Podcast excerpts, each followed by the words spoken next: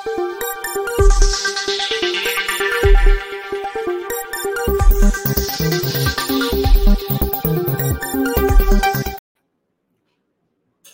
राम। बहुप्रतीक्षित निर्णय सर्वोच्च न्यायालय ने सुना दिया। अब सवाल यह है कि क्या 2024 लोकसभा चुनाव के पहले इसको राहुल गांधी की बड़ी हार के तौर पर देखा जाना चाहिए?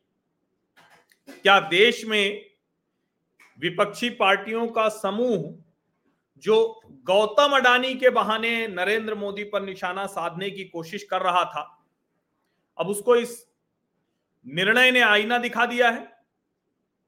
क्या अब गवर्नमेंट बिक गई है? इस तरह का नारा लगाने वाले लोग ये भी कहेंगे कि सुप्रीम कोर्ट भी बिक गया है। क्या सर्वोच्च न्यायालय की जो साख है, प्रतिष्ठा है, उस पर भी अब सवाल उठाने की कोशिश होगी। क्या आज के निर्णय के बाद डीवाई चंद्रचूड़ के बारे में भी कहा जाएगा कि अरे नहीं नहीं, देखो ये भी नरेंद्र मोदी से मिल गए हैं। क्योंकि देश की हर संस्था को कटघरे में खड़ा करके नरेंद्र मोदी से लड़ने की कोशिश विपक्षी पार्टियाँ कर रही थी। और इसमें कोई दिक्कत नहीं, इसमें किसी को कोई ऐतराज हो ही नहीं सकता कि विपक्ष सरकार पर सवाल खड़ा करे। कोई भी कंपनी अगर तय नियम कानून के दायरे से बाहर जा रही है तो उसको घसीट कर लाए। लेकिन देश की हर संस्था के ऊपर सवाल खड़ा करना, हर संवैधानिक संस्था की साख को धूमिल करने की कोशिश करना, सिर्फ़ इस वजह से कि नरेंद्र मोदी से आप लड़ नहीं पा रहे हैं, हार जा रहे हैं तो चलो कोई और तरीका निकालते हैं। इसको देश की जनता को बहुत अच्छे से देखना, समझना पड़ेगा। और मुझे लगता है कि देश की जनता तो देख समझ रही ही। इसीलिए मैं इस निर्णय पर बात कर रहा हूँ और मैं ये सवाल पूछ रहा हूँ कि क्या नरेंद्र मोदी से हारे राहुल गांधी अब गौतम अडानी से भी हार गए, ये मान लेना चाहिए? ये मैं क्यों कह रहा हूँ? क्योंकि बार बार राहुल गांधी तो यही कह रहे थे ना कि नरेंद्र मोदी तो सारा कुछ गौतम अडानी को बेचे जा रहे हैं। गौतम अडानी के गलत कामों पर भी नरेंद्र मोदी आँख मूंद लेते हैं। इस सरकार की जो संस्थाएँ हैं, वो आँखें मूंद लेती। अब सर्वोच्च न्यायालय ने क्या कहा? सर्वोच्च न्यायालय ने जो कहा, उसके बाद क्या विपक्षी पार्टियाँ जरा सा भी शर्मसार होंगी? क्या देश के जो लाखों शेयर धारक थे, जिन्होंने अडानी समूह की कंपनियों में पैसे लगाए थे, निवेश किया था, उनका पैसा जो डूबा, उसकी ज़िम्मेदारी ये पार्टियाँ लेंगी?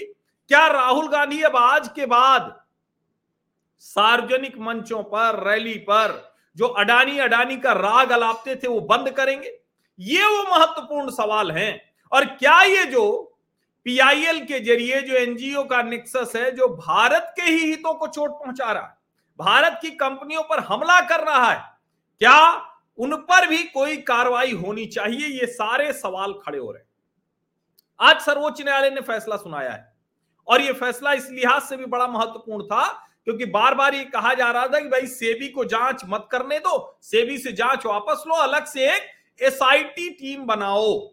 अब अगर चुनाव के पहले हिंडनबर्ग रिसर्च के आधार पर एक एसआईटी टीम बन जाती तो निश्चित तौर पर अडानी ग्रुप को क्या होता, गौतम अडानी का पैसा कितना घटता बढ़ता वो अपनी जगह।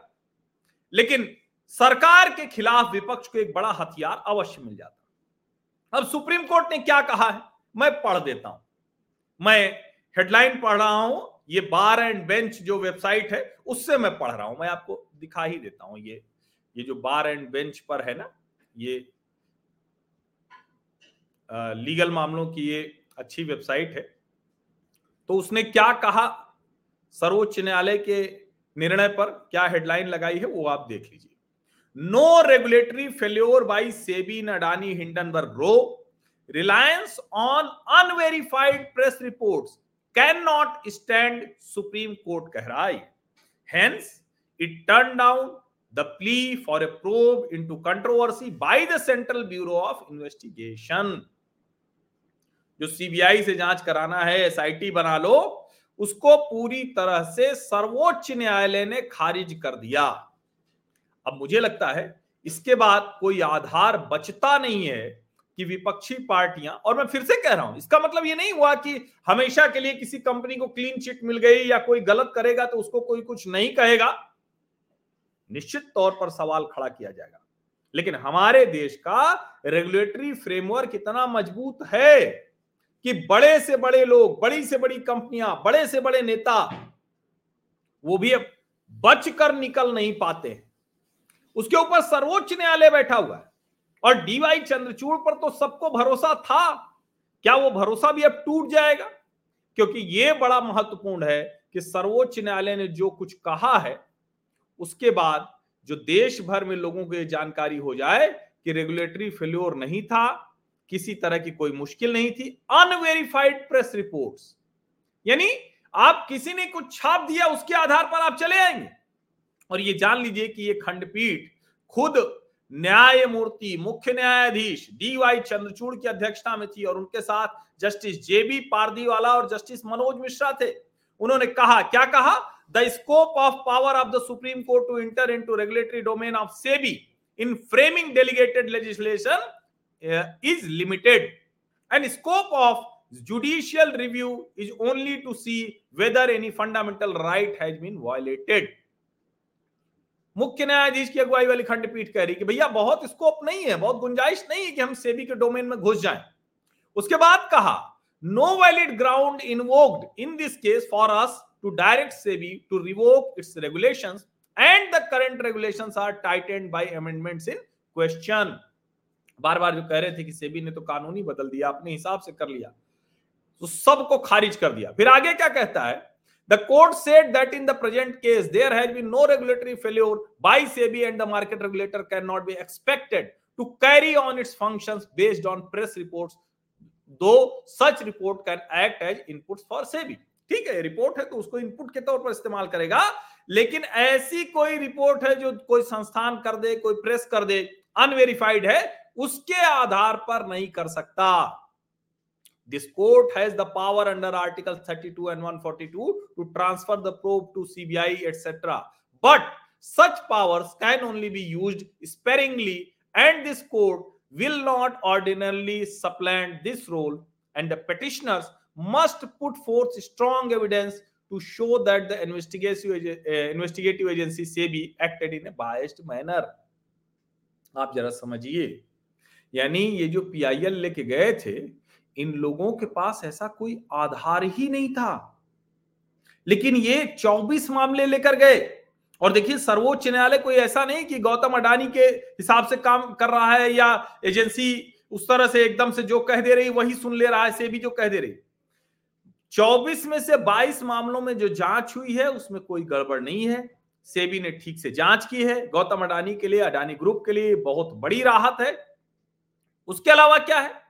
उसके अलावा जो दो मामले बचते हैं, क्योंकि 24 मामलों, मामले कुछ थे 24 से 22 में से जाँच हो चुकी 22 में जाँच हो चुकी है, जो दो मामले बच रहे हैं, उन दोनों मामलों में तीन महीने के भीतर Security Exchange Board of India उसे जाँच पूरी करना होगा।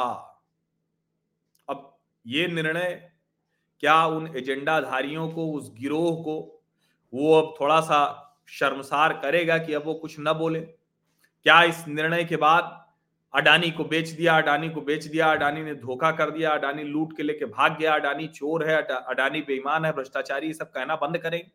और फिर से मैं कह रहा हूँ, किसी भी कंपनी के खिलाफ कोई भी मामला आए तो उसकी जाँच होनी चाहिए, लेकिन अगर कोई कहीं गड़बड़ है, उसके आधार पर उसके खिलाफ जाँच तो ठीक है, लेकिन उसके आधार पर पूरी कंपनी को ही खारिज कर देना, सरकार को ही पूरी तरह से खारिज कर देना, नियामक एजेंसियों को ही खारिज कर देना, सर्वोच्च न्यायालय को ही खारिज कर देना, ये कतई ठीक नहीं है, किसी भी तरह से ठीक नहीं है। और देखिए 2018 में चौकीदार चोर है।